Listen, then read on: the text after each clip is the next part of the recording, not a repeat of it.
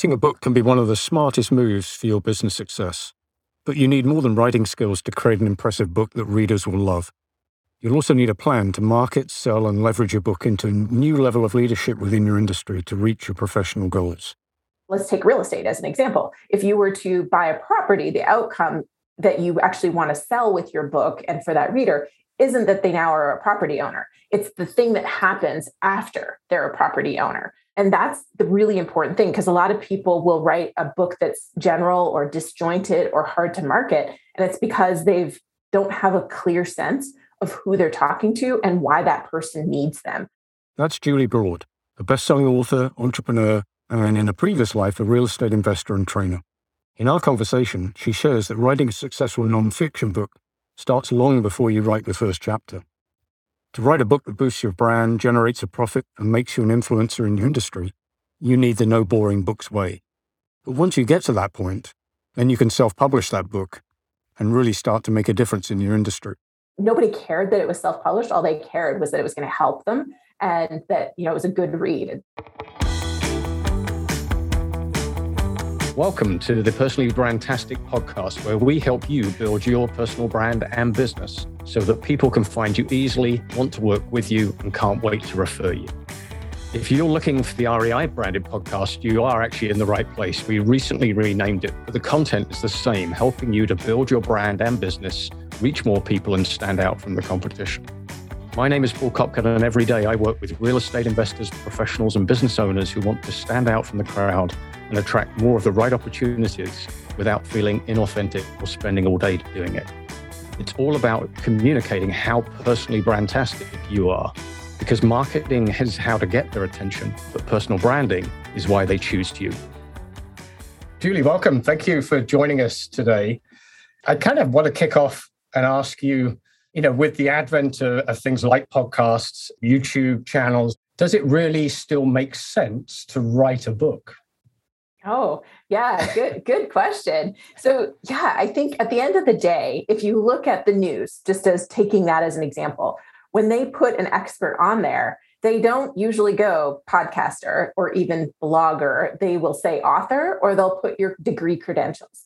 So a book is in the eyes of the society is kind of the same as having a degree as far as credentials go. So I think depending on your goals, I think it does make sense to have a book. And as far as like pouring your expertise into a podcast, it becomes disjointed, right? Like, you know, I look at my YouTube channel as an example. Pretty much everything that's in my latest book and it will be in my next book is going to be on the YouTube channel but it's not organized in a consumable fashion that will actually take you from start to finish. So I think there's always a market for books. And interestingly enough, just a side note, people are actually reading more than they used to, or at least they're buying more books than they used to. So yeah. Why do you think that is? I think COVID helped. I think the last mm-hmm. two years, you know, that really did help people slow down a bit. They were at home more that opened it. But I do think a lot of people see the value in books. You know, it's a cheap education. You get, you know, somebody's life experience, you know, for under 20 bucks. I think a lot of people do see value in that. And then the entertainment factor, because fiction books are selling too. So I would guess as well with with the advent of things like Kindle, it's that much easier now. I mean, I I mean, I still like the kinesthetic feel of a book, yeah. to be honest. But you know, sometimes I think, well, I you know, do I need the physical book? I could probably Kindle it. And obviously, the the other great thing with things like Kindle is you can highlight, and you know, there's apps that save it, and you get an email or you know the next day, and it reminds you or whatever you want to do with it. So that's probably helped as well. I'm thinking. Yeah, and audiobooks. A lot of people who traditionally didn't read because they were too busy or it just wasn't their thing to sit down and read, they're consuming audiobooks. And it's been really interesting the last couple of years at my company, Book Launchers, because our authors where it used to be kind of a 30 70 split. So 30% was ebook and 70% was physical book, as more and more of them have done audiobooks. And especially if they're a speaker or a podcaster, in certain genres, if they have a younger audience in particular, we're seeing 50% of their overall sales in audio. So it's been really interesting in the last couple years transition. And, and I've even seen it like anecdotally at a business meeting, I, or like an entrepreneurs kind of group that I was a part of and a book was mentioned, everybody whips out Audible on their phone and they're like, what book was it? And they want to download it. And somebody, you know, and they're like, oh, there's no audiobook. And then they put their phone away, like no sale, mm. like no audiobook, no sale. So that's anecdotal, but still, you know, they're busy entrepreneurs that will listen, but they won't read. So I think audio's helped a lot too. Right. And listening as well, you can be doing something else. Exactly. Now, nowadays. Driving, yeah, yeah, driving in particular is what a lot of people say, but you know, cleaning the house, you know, doing other things. Yeah yeah, I'm going to show my age now, but I mean, previously you'd have a cassette, but then you'd have to be in the room where the cassette is to listen, so or or the car or whatever. But yeah, yeah, definitely. So, what about non-fiction books, which is what Book Launchers focuses yeah. on? If somebody's thinking about writing a book or publishing something like a non-fiction, what are the kind of things that they need to think about first? What's important? Most important thing is the reader. So, who is that reader? What are they going to get from your story, from your expertise? And I often, I've been saying to people, it's the outcome, it's not the first outcome, right? So, let's take real estate as an example. If you were to buy a property, the outcome that you actually want to sell with your book and for that reader isn't that they now are a property owner. It's the thing that happens after they're a property owner. So, and that's where knowing your reader really matters because for some people, that property is their retirement plan, right? For other people, that property is their income source or it's supplementing or it's going to help pay for their kids' university or it's their backup plan. But you don't know what the outcome of the outcome is if you don't know your reader really well. And that's the really important thing because a lot of people will write a book that's general or disjointed or hard to market. And it's because they've don't have a clear sense of who they're talking to and why that person needs them. If you're famous, you can get away with a more general topic because people are curious about you and they're interested in your advice. But most of us don't have that celebrity factor. So we have to dig a little deeper, and, and knowing that reader and that outcome of the outcome is vital before you start. And does that help overcome some of the fear I'm thinking in some people is I don't have that interesting a story. I don't have anything to say that's going to be worthy of somebody reading it. Yeah. And I think that's where a lot, of, I call it the monsters, right? I, our monsters come out as soon as we focus on ourselves. So if we start to think, oh, I want to be a bestseller, oh, I want to be a paid speaker, I want, you know, you start thinking about all the things that you want, then your monsters come out and they're like, oh, you're not good enough. You know, oh, you know, this is going to happen. This will be bad. People are going to judge you. But if you focus on that reader and how you can help them, then I think the monsters are still there. Like I, I kind of joke that I'm, I have this fear of judgment and I just give my monster a sandwich and say, look, I'm doing it anyways. So let's just, you know, put it in your mouth, eat it, and off we go. so I've just kind of made friends with my monster, and and you know he's always there in the back seat, but I try to keep his mouth full. So. and do you find there's a particular format that works better than others, or is it is it something that's you know practical, step by step? You see some books where there's do this exercise at the end of each chapter, or is it more of a story, or does it not really matter? Does it go back again to what's going to be the outcome for the the reader? a lot of it goes back to that reader, which is really making sure that what you're doing is what the reader needs and is going to connect with them. I really advocate for sharing stories though, because I think nonfiction books should be something people want to keep reading, not feel like they have to read. So I find story, you know, story, story stands the test of time too, right? Like that's how our history's been passed down over the years. And, and so I think you really want to incorporate story because that will help your reader connect to you, it builds trust, and it helps them remember your lessons and what you're teaching. But there isn't one format. And this is one thing I tell people all the time like, there is no one way to do a book and there's standard things that typically work but for everything that i can tell you that is a standard thing that typically works i can also point to exceptions that completely went the opposite way and were still very successful. So i think it really is you know finding your own voice and finding what you think is going to help and connect with that reader. If somebody's think again thinking about writing that book what's the kind of commitment that they're going to have to put in to get something at the end in, in a reasonable amount of time. And you probably speak to how long it takes as well to get a book out there. This is a tricky one because there's a couple things here. One is that it depends on the quality that you're going for, because a lot of people have the capability of writing a book in a weekend. But you know, if you're going for I want to write a great book, um, you know, it's going to take more planning. It's going to take more time and effort and energy to put into it. Most of our clients, they're working with a writing coach or a writer to assist them. And it's going to take somewhere between three to 12 months to get that book out. You know, the people who are are comfortable with their material because the hardest part of writing a book is the thinking involved in how to present your stories how to present your advice so people who have already been doing a lot of public speaking they're trainers they're workshop you know they run workshops they've already thought through how to explain things and how to present things, they can usually write the book or talk it out pretty fast. But somebody who is kind of thought about this a lot, but they haven't verbalized it or written about it before, it's going to take a little bit more to get it into like a standard that is is excellent. And that kind of leads to a question around editing.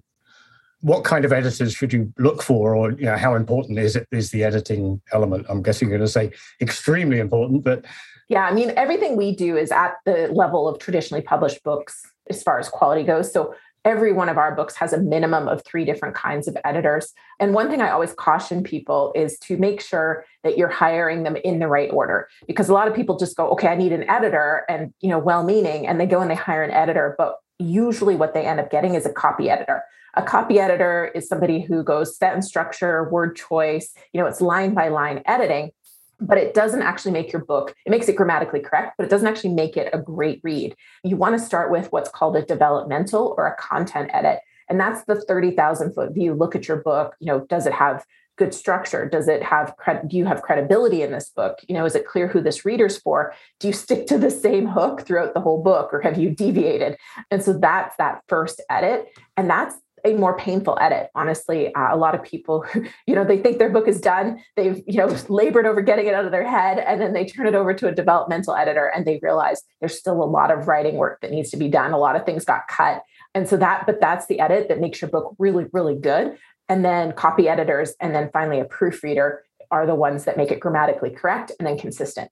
And you mentioned hook. Tell me a little bit more about that yeah, the hook is the outcome of the outcome. So the hook is a through line. You know, if you think of movies or fiction, it's the through line, it's the storyline.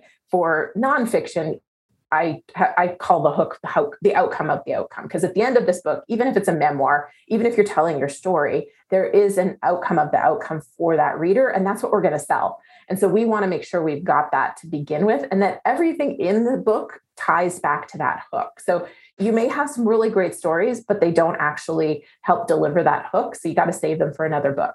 And that's one of the reasons why the hook is so important because it makes it clear what you need to share and what you don't need to share. Right. I noticed that uh, Book Launchers uses the hashtag no boring books. Mm-hmm. and you've mentioned stories. So I'm thinking that's probably one of the things.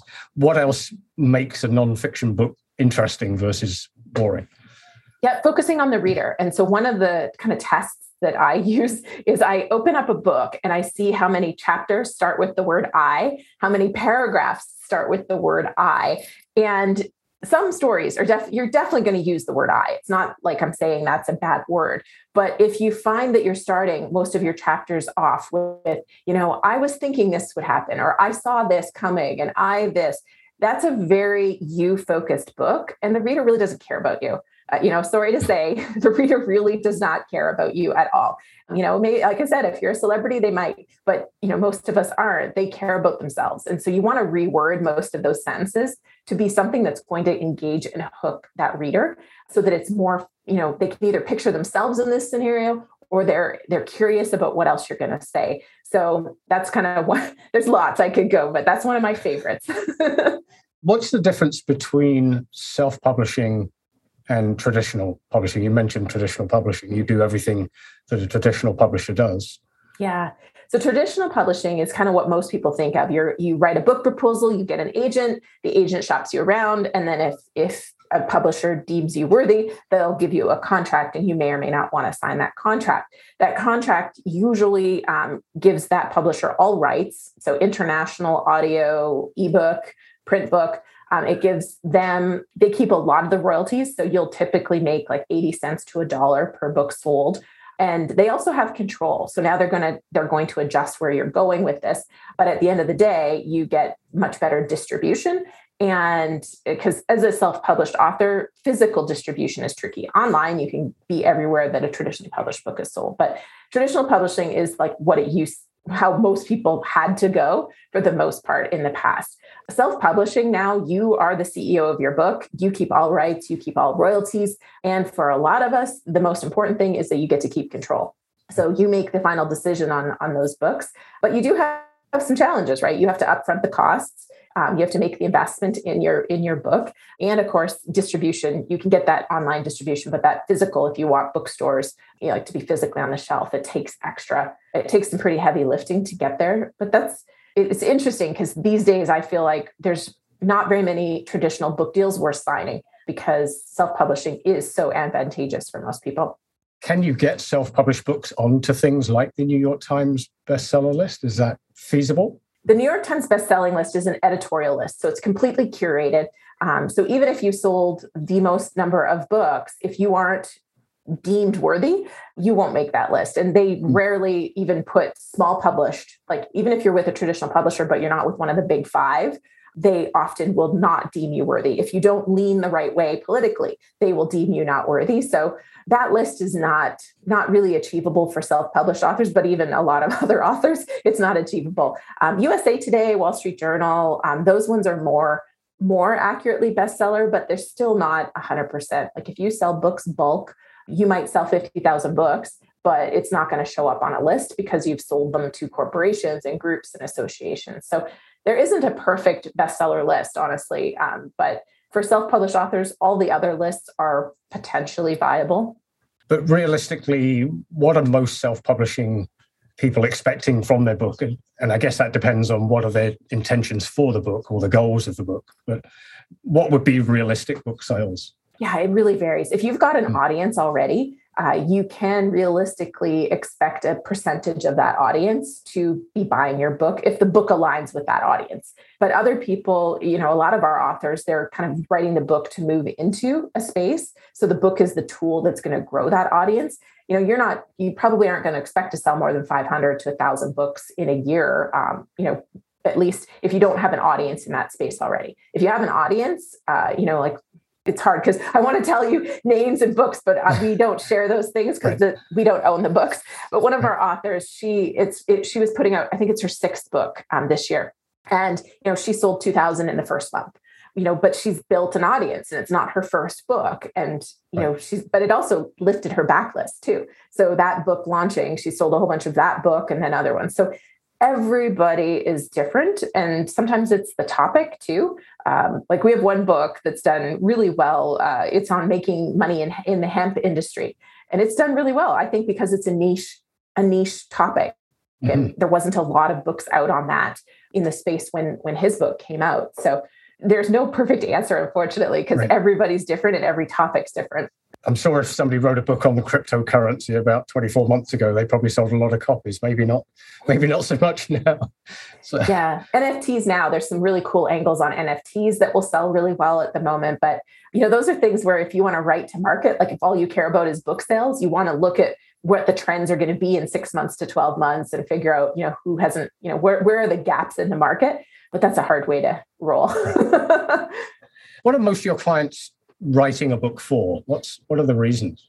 we focus on people who are writing the book to use the book as a tool. So our clients are typically either already speakers, and this will elevate their income and open more opportunities up to them, um, or they want to get into speaking, or they're in the real estate space. Actually, probably just because my background in real estate, we have a lot of real estate and finance authors who are writing it for credibility, to raise capital, you know, to expand their network, to get media attention, which is just really to get more credibility, to raise more capital or their coaches and they want to use the book as a way to generate more leads into their coaching business. So it's all for business purpose for the most part. We do have a few authors who write for legacy though. They write because they want to make sure that there's something left behind for their family, um, or they write because they've just gone through a lot. And if they can help one other person uh, kind of avoid some of the pitfalls that they hit, then that makes this book worth it.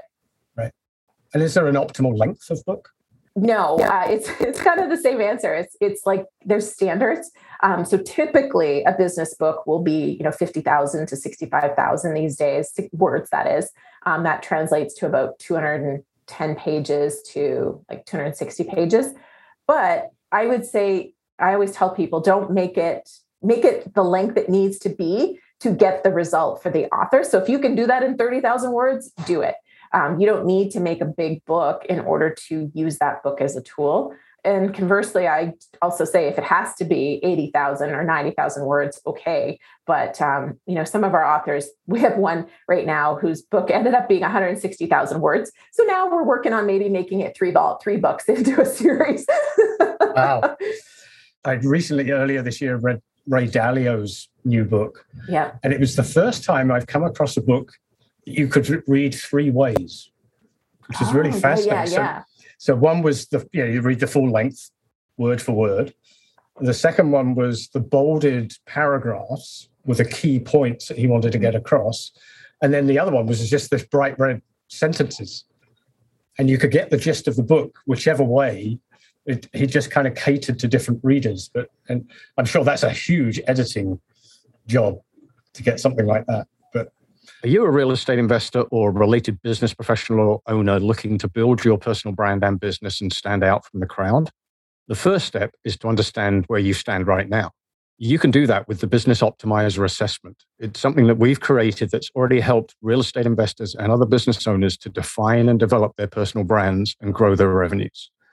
Take the free assessment and complimentary report and follow up strategy call by going to paulcopcutt.com forward slash BOA. That's Paul Copcutt, C O P C U T T dot com forward slash BOA.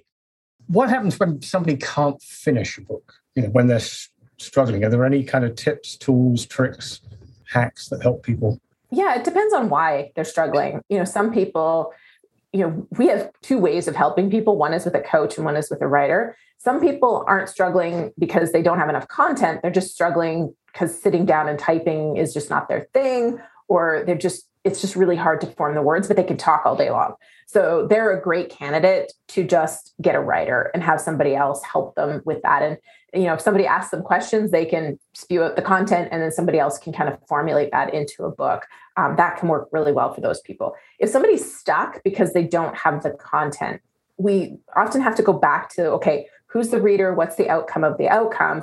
And you know what's missing? So is there research that's missing? Is there you know do we need to interview people?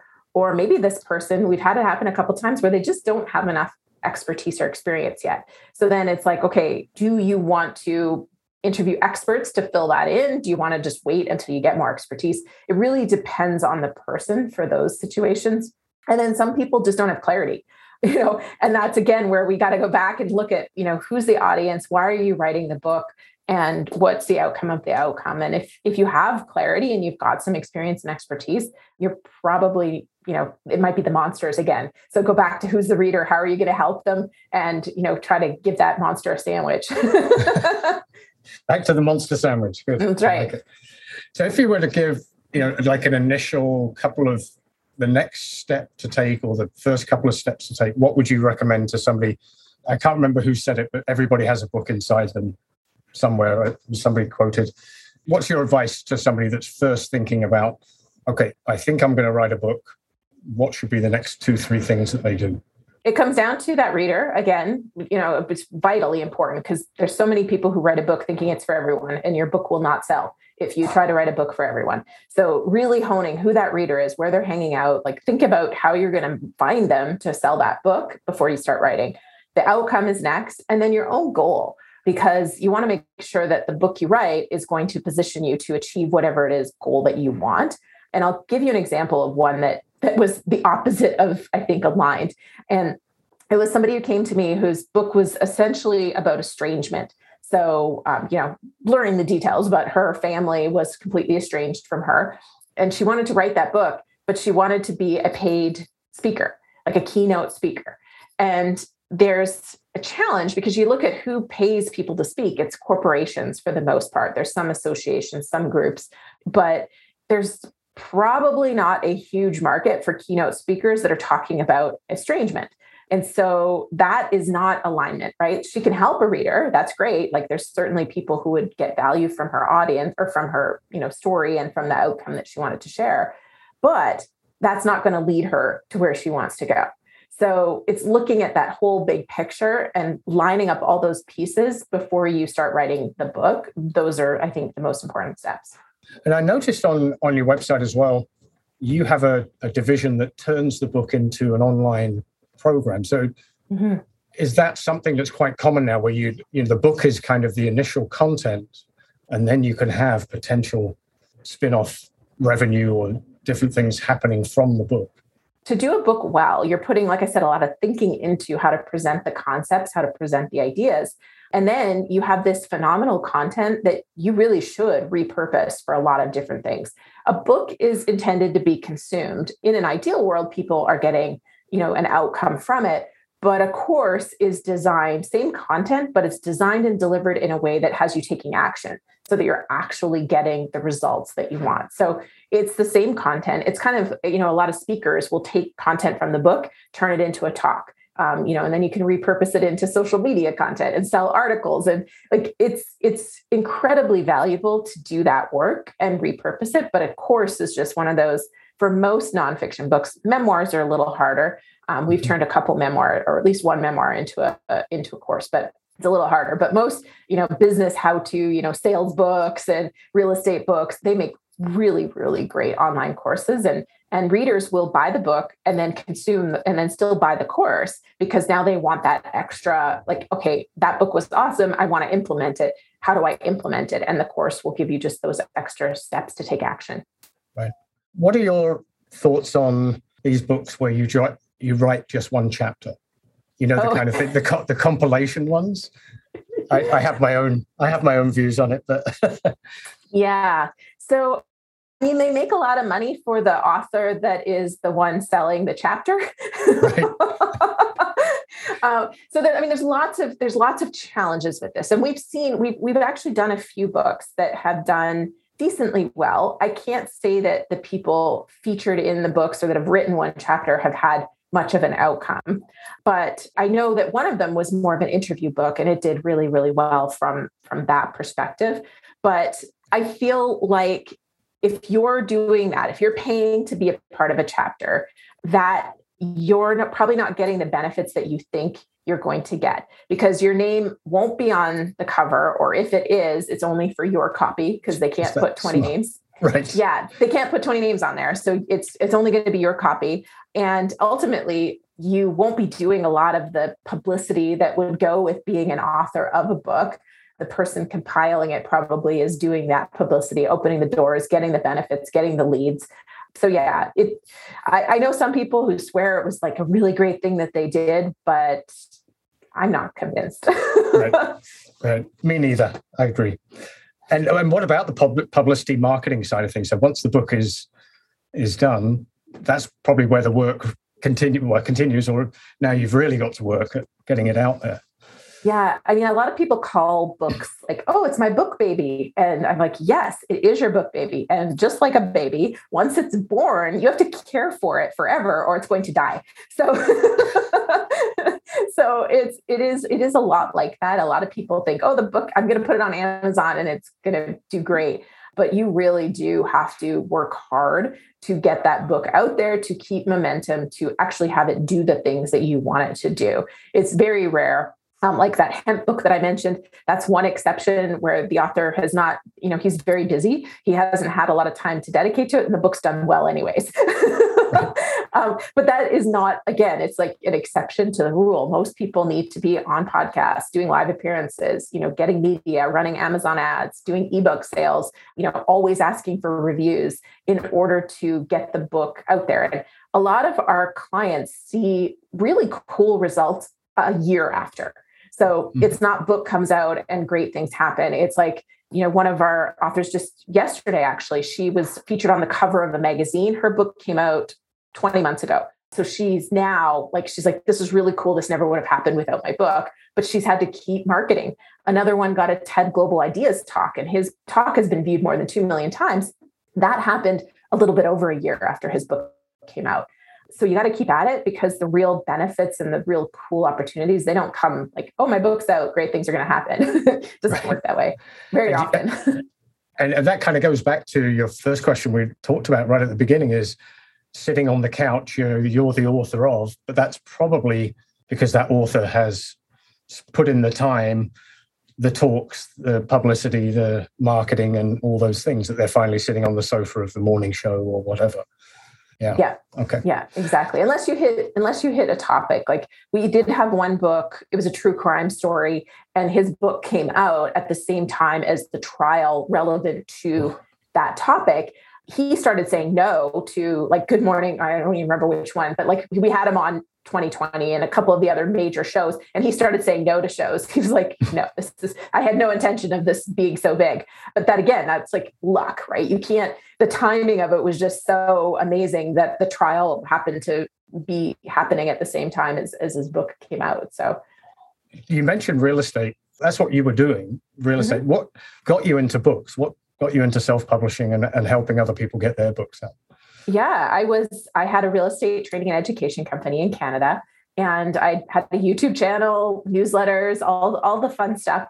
And I some of my friends were getting book deals with Wiley and I got introduced to the editor at the time and they were like, I said, "Oh, great! I got a book idea." And they said, "No, no, like that book, that book idea is that, that's no good." But they gave me a book idea, and we built this proposal together. And and then three months later, they told me that I didn't have a strong enough marketing platform to sell books, so they rejected me after giving me an idea and building a proposal with me. But it was the greatest thing that ever happened because I eventually went back to that original book idea that I had and I self published it. But I wanted to make sure that nobody ever picked up my book and went, Ooh, you self published. So I did it at the level of quality of a traditionally published book. And I, I ended up taking that book to number one on Amazon in Canada. So ahead of Dan Brown, ahead of Game of mm. Thrones. You know, wow. That in the top 100 print books in on wow. Amazon in Canada for 45 days. So that opened my eyes to the opportunity, the, the power of self-publishing. I mean, I made so much more money than if I had gotten a book deal, like like 10 times what I would have made. I would have made less than $10,000 in that first year um, had I got a book deal and I made, I think 86,000 or something in royalty sales just in that first year. So yeah, so a big difference. And it really, nobody cared that it was self-published. All they cared was that it was going to help them and that, you know, it was a good read. And, and that was kind of the the beginnings. It wasn't an immediate. Now I'm going to launch book launchers, but um, it opened the door. Right. I have I have uh, some questions I like to ask guests. I normally ask favorite personal brand, but I have to ask what's your favorite business book first because that that would seem just a logical question to ask you. So it, that's a tough question because there's so many and I've read so many. um, but I the one of the ones I go back to all the time is Steven Pressfield's The War of Art. And it's not necessarily a business book, but I think everybody faces resistance when their goals come up. And it's a powerful, quick read for anybody that, you know, has monsters because it talks, you know, he calls them resistance. I call them monsters. right. Yeah. That's a great book. I haven't uh, picked up his, his latest one, the term pro one yet, but mm-hmm. uh, yeah, it's, it's definitely a good, it is a good pickup kind of remind yourself sometimes when you're struggling just to, yeah. to pick it up and say, okay, you just got to work through it and fight the resistance, as you say. What about a favorite personal brand? Um, this is a hard one, but I the only one I really kind of follow as a personal brand is Sara Blakely, the founder okay. of Spanx. I love her personality. You know, to think she's a billionaire and she still loses her iPod and leaves things, she crashes her van and she shares all that stuff. It, it makes me feel like you know anything's possible if she if she can create this billion dollar brand. Um, you know, I think it's it's great to see her in action.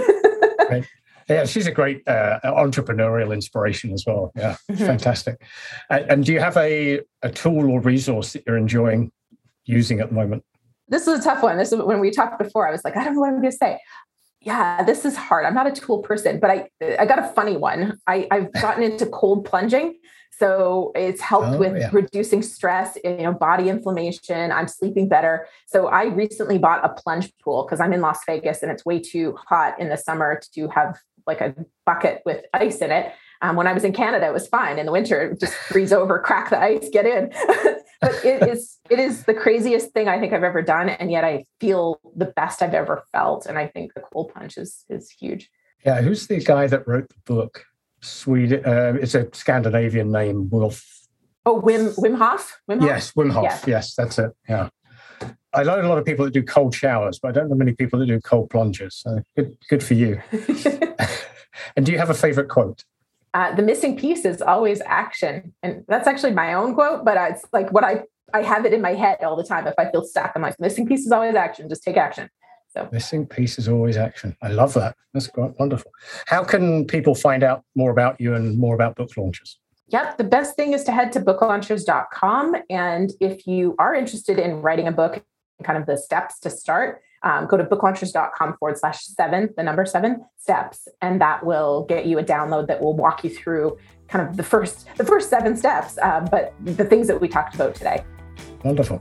Well, Julie, it's been fascinating. Thank you for kind of opening our eyes a little bit in, into the world of, of publishing and, and the value in having a, a non-fiction book. And uh, have yourself a fantastic day.